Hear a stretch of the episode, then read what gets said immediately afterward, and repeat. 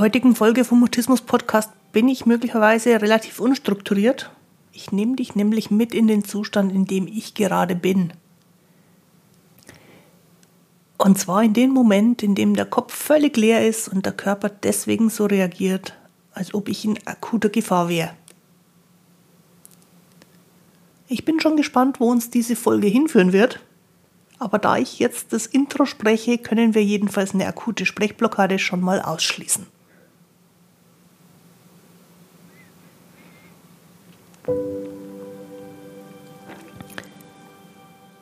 Ich bin Christine Winter und ich hatte selektiven Mutismus, bis ich Mitte dreißig war. Heute unterstütze ich andere beim Mutismus verstehen.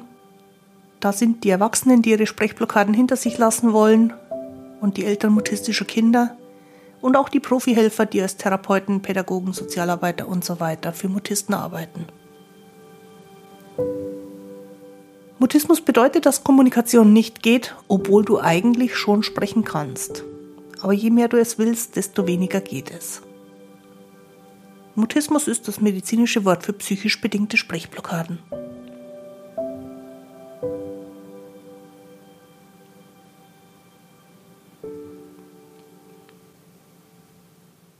Grüß dich und schön, dass du da bist.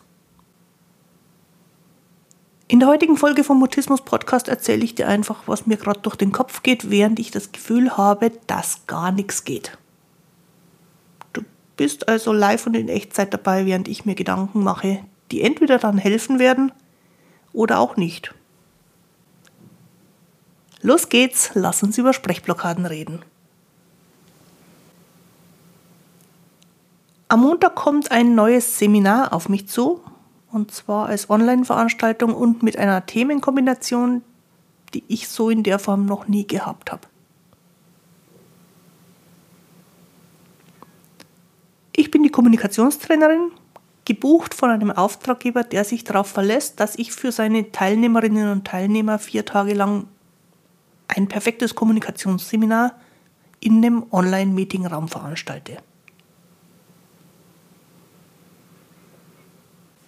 Und während ich jetzt hier zu dem Thema an meinem Schreibtisch sitze und eigentlich die Idee hatte, ich würde das vorbereiten, ist mein Kopf komplett leer. Und gleichzeitig macht bei jedem Gedanken an das Seminar mein Körper alles, was ein Körper im Ausnahmezustand so macht. Ich glaube sogar, man hört es meiner Stimme ein bisschen an, dass sich die auch schwer tut. Und ich spüre, wie Spannung im Körper ist, und ich spüre, wie Zittern in den Muskeln ist. Und ich merke, dass es mir schwerfällt zu atmen. Und dabei ist in meinem Raum nichts anders als bei allen anderen Podcast-Aufnahmen, außer dass ich eben weiß, am Montag stehe ich in einem virtuellen Raum zusammen mit fünfzehn Teilnehmern, die von mir etwas erwarten, und ich habe absolut keine Ahnung, was dann passieren wird.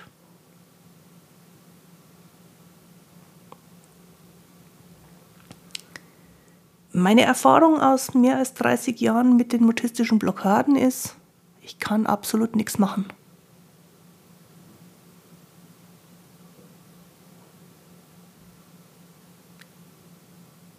Ich werde nichts tun können, und im Grunde kann ich auch jetzt nichts tun.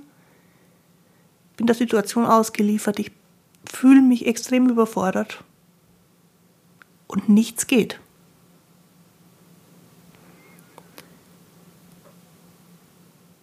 Meine Erfahrungen aus den knapp fünfzehn Jahren ganz ohne mutistische Blockaden ist, doch, ich kann immer was machen. Es wird aber dann in Wirklichkeit völlig anders sein als alles, was ich mir jetzt gerade in Gedanken ausmalen könnte. Und das jetzt gerade, in absoluter Sicherheit in meinem Büro vor meinem Podcast-Mikrofon, mein Körper komische Sachen macht, liegt nicht daran, dass die Situation dann, wenn sie tatsächlich da sein wird, irgendwie gefährlich ist. Und es hängt auch überhaupt nicht damit zusammen, ob ich bis dahin angemessen vorbereitet sein werde oder nicht. Die Trainererfahrung ist, wenn es dann losgeht, werde ich irgendwie eine Idee haben. Und die Trainererfahrung ist, alles, was ich mir jetzt gerade im Vorfeld darüber ausmale, wird hinterher so nicht stattfinden. Ich werde spontan reagieren, ich werde in Kommunikation mit meinen Teilnehmern gehen, soweit das online möglich ist. Wir werden rausfinden, wie wir so drauf sind, ich an dem Tag, die Teilnehmer an dem Tag und wir miteinander als Gruppe an dem Tag.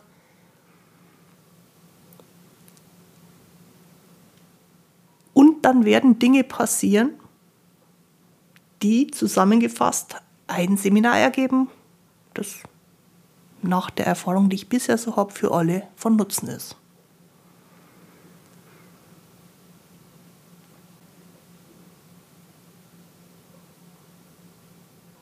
Während ich vorhin so gedanklich schon in der Phase war, wo ich eigentlich das Reden in der Gruppe anfangen müsste, obwohl noch viel Zeit bis dahin ist, war die Frage, was muss ich denn eigentlich in dem Moment dann, wenn es soweit ist, wissen? Und das Erste, was mein logisches, rationales Hirn dazu sagt, ist alles. Ich muss alles wissen, ich muss alles wissen fachlich, ich muss alles über die Situation wissen, über die Menschen wissen, über das, was da passiert und was auch nicht passiert. Ich muss auf alles vorbereitet sein.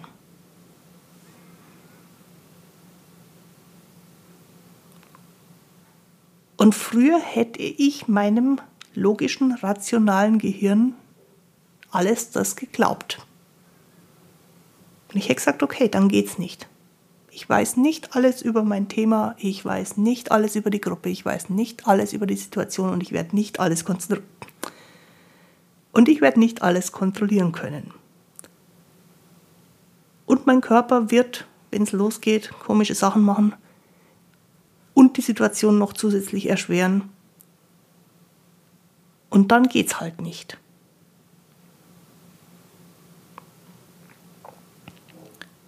Während ich jetzt so davon erzähle, merke ich, dass das, wenn man von weiter weg drauf schaut, völliger Nonsens ist. Egal wie groß oder klein die Situation ist, egal wie groß oder klein die Herausforderung ist, ich werde nie im Leben alles über den nächsten Moment in meinem Leben wissen können. Konnte ich noch nie, wird auch nie passieren. Was ich weiß, ist, ich kann reden. Das konnte ich immer. Es war nur manchmal in solchen Überforderungsmomenten hm, unmöglich, zu weit weg, um es zu erreichen, zu sehr von Misserfolgserfahrungen überlagert.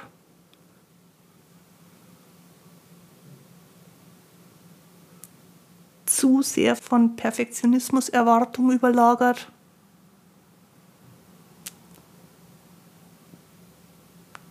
das Reden war nicht da, obwohl es eigentlich hätte da sein können. Und was ich wissen muss, bevor ich in eine Gruppe hineingehe, aus heutiger Sicht, also aus der Sicht, aus der seit fünfzehn Jahren die Sprache immer da war, wenn ich sie gebraucht habe. Ich muss nur das wissen. Ich muss nur wissen, wenn ich was sagen muss, wenn ich was sagen will, wenn ich Sprache brauche, dann ist sie da.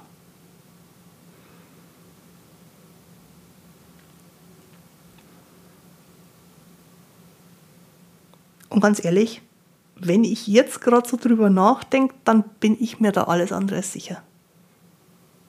Ich weiß es einfach nur aus der Erfahrung raus, weil ich es schon ganz oft erlebt habe und weil ich schon ganz oft in den Tagen oder den Momenten, bevor es losgegangen ist, das Gefühl gehabt habe, ich weiß es nicht, ob es funktionieren wird.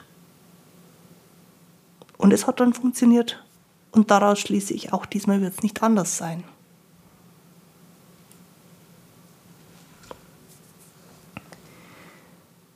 Neben dieser festen Überzeugung, dass ich es dann hinkriegen werde auf sprachlicher Ebene, ist natürlich auch die Frage, was muss ich dann vorbereitet haben als die Seminartrainerin, die die Veranstaltung leitet, damit es eine Veranstaltung gibt.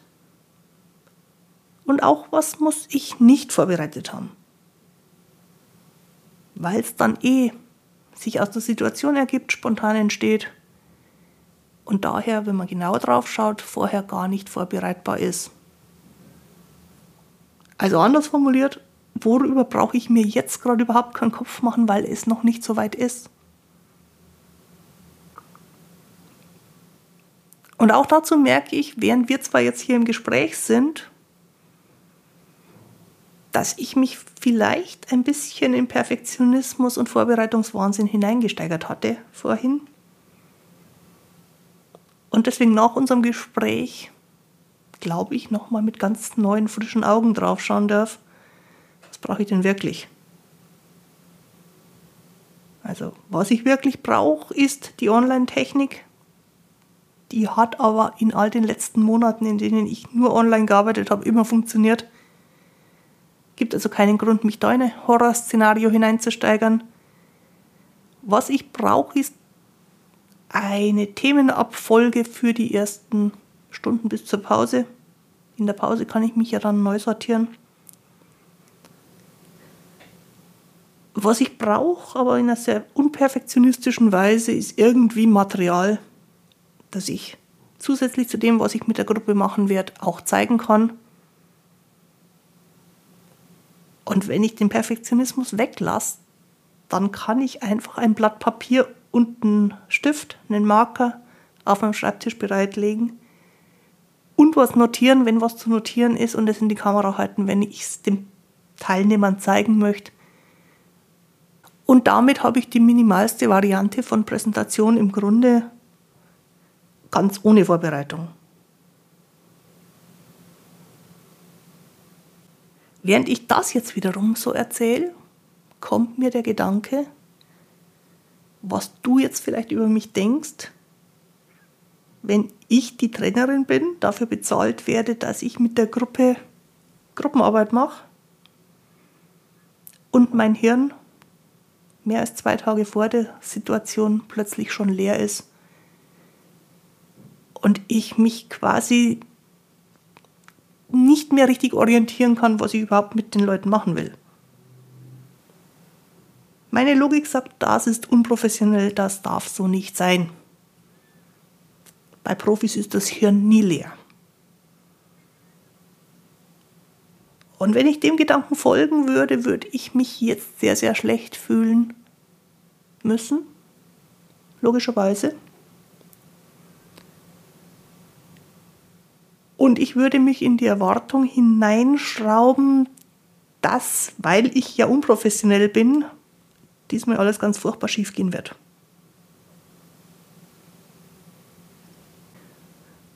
Ich muss mich deswegen bewusst anders orientieren und sagen, dass mein Hirn zwei Tage vor der Gruppensituation leer ist, muss was anderes bedeuten.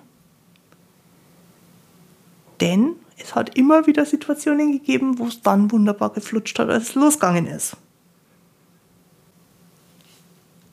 Und es hat ganz konkret in den letzten fünfzehn Jahren keine Situation gegeben, wo gar nichts ging.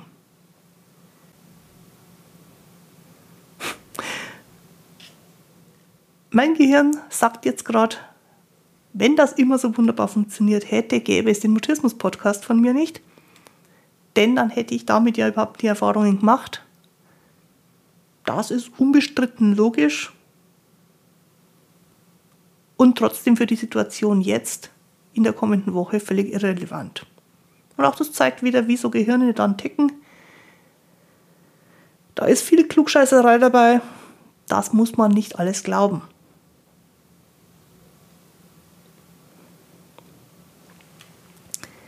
Spannend finde ich, dass während ich mich mit meinem Zustand, meinem geistigen Zustand beschäftige, auch mein Körper Sachen macht, die er eigentlich nicht machen würde, wenn ich jetzt nicht gerade an das Seminar denken würde. Also mein Mund ist ungewohnt trocken, meine Atmung, meine Atmung irgendwie merkwürdig, ich spüre Spannung im Körper, viel Muskelspannung im Nacken, viel Muskelspannung im Oberkörper. So viel Muskelspannung, dass ich zeitweise sogar ein bisschen das Gefühl habe, ich würde zittern. Wenn ich jetzt dem Gedanken folge, auf meinen Körper achte, kann ich mich in kürzester Zeit in das Vollbild von, nennen wir es mal freundlich, Lampenfieber oder, wenn wir es medizinisch ausdrücken wollen, einer spezifischen Phobie vor Auftrittssituationen hineinsteigern. Ist das nicht spannend? Ich sitze hier.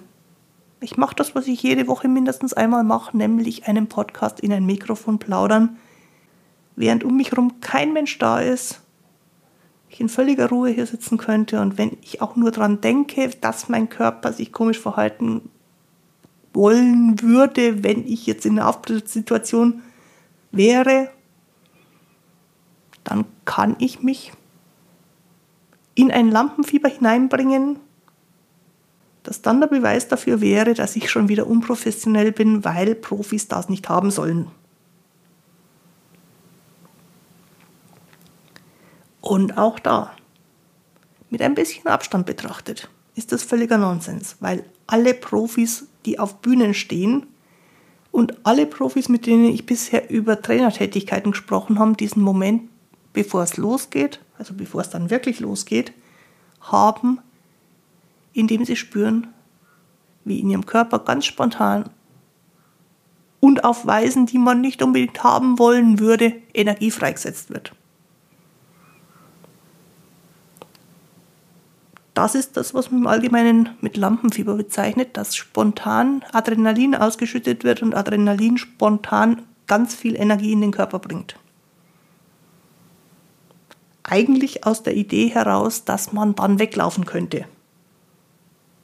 Problem ist, in solchen Situationen wie bei mir als Trainerin oder wenn man auf die Schnelle vor einer Gruppe sprechen möchte, da ist das Weglaufen ja keine Option. Aber die Energie ist da und der Körper versucht dann irgendwie mit dieser plötzlich viel zu großen Energie für die eigentliche Aufgabe klarzukommen. Deswegen spürt man den Herzschlag, deswegen spürt man, dass der Blutdruck steigt und man vielleicht irgendwelche roten Flecken im Gesicht oder am Hals oder sonst wo kriegt.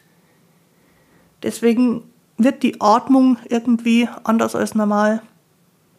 Deswegen spannen sich Muskeln, deswegen fangen Muskeln, wenn sie zu sehr gespannt sind, das Zittern an. Also alles das ist viel Energie, zu viel Energie für die Situation. Aber die gute Nachricht dabei ist, nach etwa zwei bis drei Minuten in der Situation hat sich das Adrenalin schon wieder weitgehend abgebaut und der Körper kriegt sich wieder ein. Und wenn man dann, so wie ich, acht Stunden, neun Stunden mit dieser Gruppe in dieser Trainingssituation bleibt, dann wird natürlich relativ schnell auch viel Energie nötig, damit ich nicht nur weiterhin reden kann, sondern auch weiterhin die Leute mitnehmen kann, Aktivität ausstrahlen kann, damit mir die nicht innerhalb von wenigen Minuten einschlafen.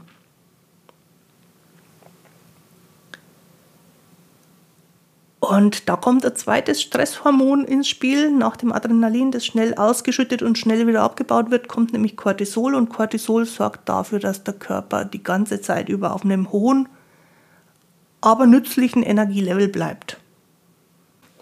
Und auch das führt dazu, dass ich mich anders fühle, als ich mich fühlen würde ohne das Cortisol. Und ganz ehrlich, auch da mag ich die Begleiterscheinungen nicht so sehr.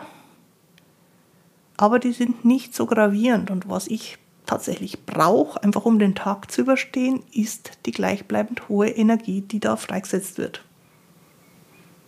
Die mich manchmal ein bisschen hektisch macht, die mich manchmal ein bisschen konfus macht, wo ich auch zwischendurch mal vergesse, was ich gerade als letztes gesagt habe oder was ich als nächstes sagen wollte.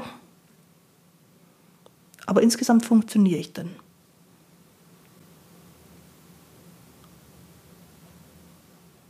Und das ist eine Erkenntnis, die habe ich erst gewinnen können, als das Sprechen vor Publikum für mich normaler geworden ist, also jedenfalls nicht mehr so der völlig undenkbare Zustand war. Ich kann jetzt mit meinem veränderten Körperzustand gut umgehen. Ich komme auch mit der Leere im Hirn, die vorher und manchmal auch zwischendurch entsteht, ganz gut zurecht. Die Leere im Hirn deute ich heute nicht mehr so, dass ich völlig hilflos bin, sondern das, was in meinem Hirn gerade Pause macht, macht Platz frei für neue Ideen. Und wenn die neue Idee kommt, kann die in so einem leeren Hirn sofort Platz nehmen. Und ich kann anhand von einer einzigen neuen Idee den Faden wieder aufnehmen und weitermachen.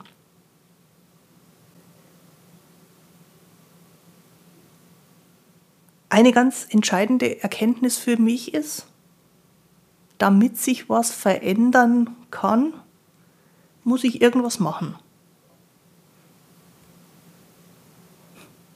Und tatsächlich ist an manchen Stellen die Betonung auf irgendwas, also einfach nur Handlungsfähigkeit in mir hervorrufen, ohne zu wissen, wo das jetzt gerade hinführt. Das nennt man übrigens spontan. Und dann schauen, was passiert. Und irgendwas passiert und dann entwickelt, entwickelt sich die Situation weiter.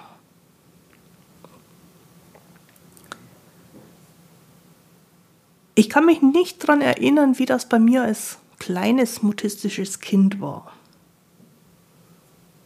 Ob ich mir darüber Gedanken gemacht habe, ob ich das bemerkt habe. Ich vermute, die mutistischen Situationen waren für mich so gewohnt und normal, dass ich nie aktiv darüber nachgedacht habe, was da passiert.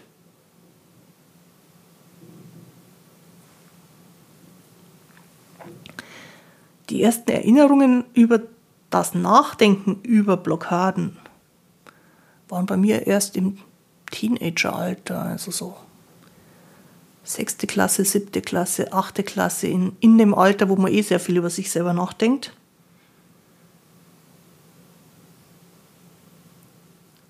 Und weil ich aber ja den Begriff mutistisch nicht kannte, habe ich auch nicht wirklich verstanden, was da mit mir ist. Und wenn ich es in meinen Worten ausdrücken sollte, habe ich vielleicht am ehesten irgendwie in die Richtung gedacht, dass irgendwas an mir kaputt ist. Und die Überzeugung, dass da was an mir oder in mir drin kaputt sein könnte, die hat sich dann durch mein jugendliches und Erwachsenenalter so durchzogen. Und ich war immer auf der Suche nach dem, was da kaputt ist, um es zu reparieren.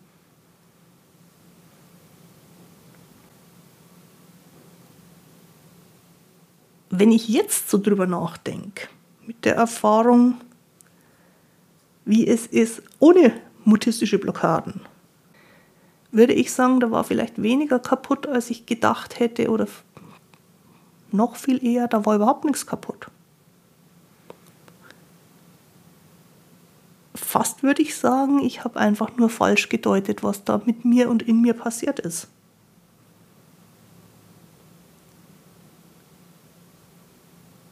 Und diese falsche Deutung von dem, was passiert, die haben nicht nur mutistische Menschen, die haben alle Menschen. In den letzten vier Wochen habe ich mit relativ vielen jungen Studierenden Präsentationstraining gemacht. Und in jeder Gruppe waren etliche, die gesagt haben, sie können nicht präsentieren, weil ihr Körper im Ausnahmezustand ist. Oder sie können nicht das Präsentieren anfangen, weil der Kopf leer ist. Und ich habe sie dann mit freundlicher Überredung und ein bisschen Gruppendruck dazu gebracht, dass sie trotzdem angefangen haben und alle konnten präsentieren. Unabhängig davon, wie gut oder schlecht es ihnen davor gegangen ist, alle konnten anfangen und alle haben sich innerhalb von den ersten zwei, drei, vier Sätzen der ersten Minute so weit in die Situation hineingefunden, dass es von da an kein großes Problem mehr war. Und die ersten Minuten in so einer Gruppensituation, wo man etwas vortragen soll, sind tatsächlich für alle, egal ob man es ihnen anmerkt oder nicht, eine besondere Situation. Das sagt also nichts darüber aus, ob man es kann oder nicht. Und es sagt nichts darüber aus, ob jemand Sprechblockaden hat oder nicht. Es gibt nur sehr, sehr selten Menschen, die vor eine Gruppe treten und irgendwas machen, irgendwas Persönliches von sich zeigen und überhaupt nicht merken, dass es eine Herausforderung ist. Und tatsächlich würde ich auch bei den Menschen, die da gar nichts spüren, also gar keine Gefühlswallung, gar keine geistige Herausforderung, da würde ich hinterfragen, was der Grund ist, warum die so gar keinen Bezug zu ihrem Publikum haben oder zu dieser Situation oder zu dieser Herausforderung, in die sie sich gerade hineinbegeben. Eine spannende Frage, die ich für mich jetzt so nebenbei überlegt habe und die ich dir auch gern geben möchte, ist, wenn das Gefühl von Leere im Kopf überhaupt gar nichts über das Reden vor Gruppen aussagen würde, was würde es für dich ändern? Was würdest du dann machen? Was würdest du dann können? Wie würde es sich auswirken, wenn du darüber nie wieder nachdenken müsstest?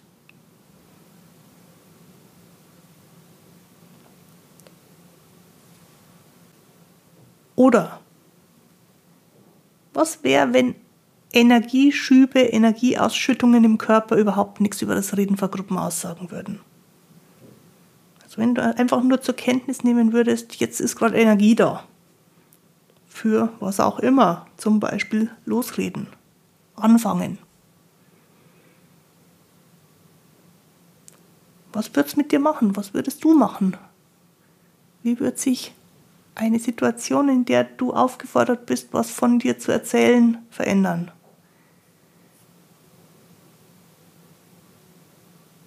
Was wird es mit einem Gefühl in Gruppen machen?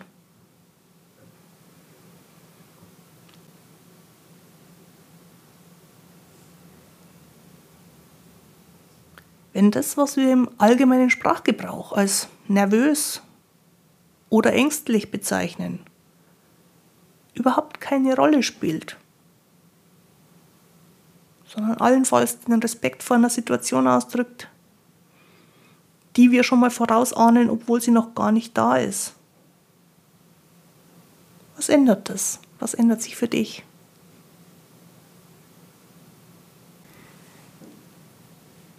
Was sich für mich jetzt beim Erzählen, beim Reden mit dir verändert hat, ist, dass ich jetzt glaube, es ist gar nicht so schlimm, wenn sich mein Kopf vorhin mal zwischendurch komplett leer gemacht hat, weil es durchaus sinnvoll ist, wenn der Kopf erstmal leer ist, bevor sich was ganz Neues darin entwickelt.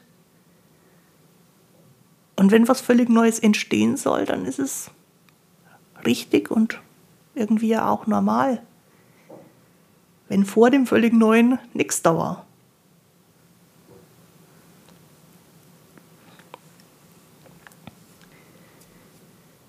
Und dass der Körper viel Energie freisetzt, sobald ich mir ausdenke, dass ich in ernste Schwierigkeiten oder in eine herausfordernde Situation kommen könnte, das ist ja ebenfalls normal und durchaus richtig.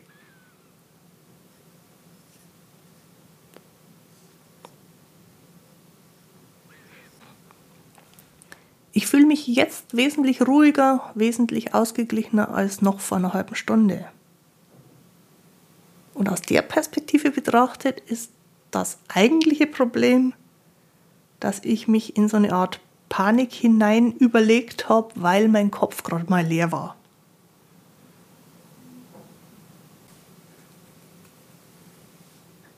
Und das, was in mir einen Zustand hervorgerufen hat, waren im Grunde nur meine eigenen Gedanken über etwas, was noch in der Zukunft liegt und gar nicht da ist und gar nicht relevant ist.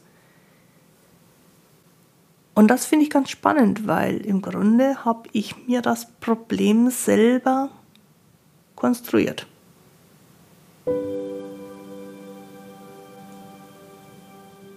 Die Hemmschwelle, mit einer Gruppe zu einem Thema zu arbeiten, ist für mich nichts Ungewöhnliches, ist für mich Teil von meiner Arbeit als Kommunikationstrainerin. Und trotzdem springe ich immer wieder gerne über diese Hemmschwelle um mit Leuten gemeinsam, am liebsten im direkten Gespräch, über wichtige Themen, über interessante Themen zu sprechen. Das ist auch der Grund, warum ich dir gerne ein paar Online-Seminare anbieten möchte. Unter anderem einen Workshop zum Thema Mutisten verstehen für alle, die mit Mutisten und mit Mutismus konfrontiert sind. Ich habe aber auch Ideen für andere Themen und es wird sich über das Jahr hinweg noch der eine oder andere zusätzliche Termin für Workshops oder für Webinare auf meiner Internetseite finden. Die Adresse ist christinewinter punkt de schrägstrich aktuell.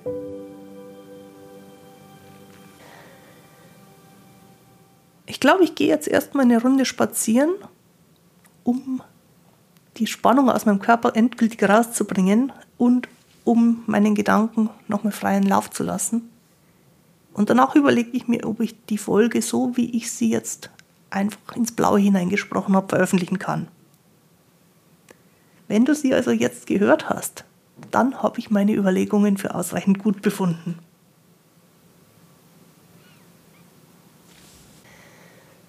Ein kleines Fazit zur heutigen Folge. Ich bin spazieren gewesen, ich habe die Energie aus meinem Körper aufbrauchen können. Der Kopf ist beim Gehen erstmal zunehmend wirr geworden, aber das habe ich als gutes Zeichen für neue Gedankenverknüpfungen akzeptiert. Und als ich dann wieder in der Wohnung war, im Büro war, habe ich mich mit ein paar Zettel und meinen Buntstiften hingesetzt und Ideen skizziert. Also alles, was mir so an Bildern und Gedanken durch den Kopf gezappelt ist. Und jetzt habe ich Skizzen von allen meinen Seminarmaterialien, die ich ab Montag brauchen werde, schon mal noch nicht perfekt fertig, aber auf meinen Notizzettel gekritzelt. Was ich dann im Seminar sagen will, weiß ich immer noch nicht, aber woher soll ich das auch jetzt schon wissen, wenn das Seminar ja erst in der nächsten Woche losgeht?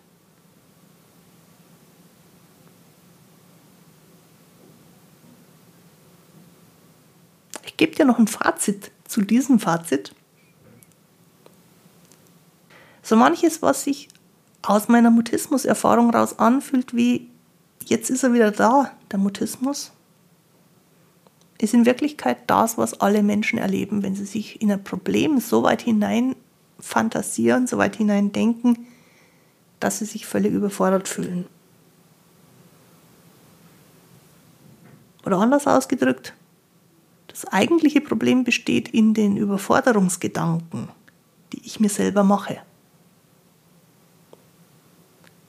Wenn ich damit aufhöre und mir stattdessen gut tue, dann ist das Problem keins mehr.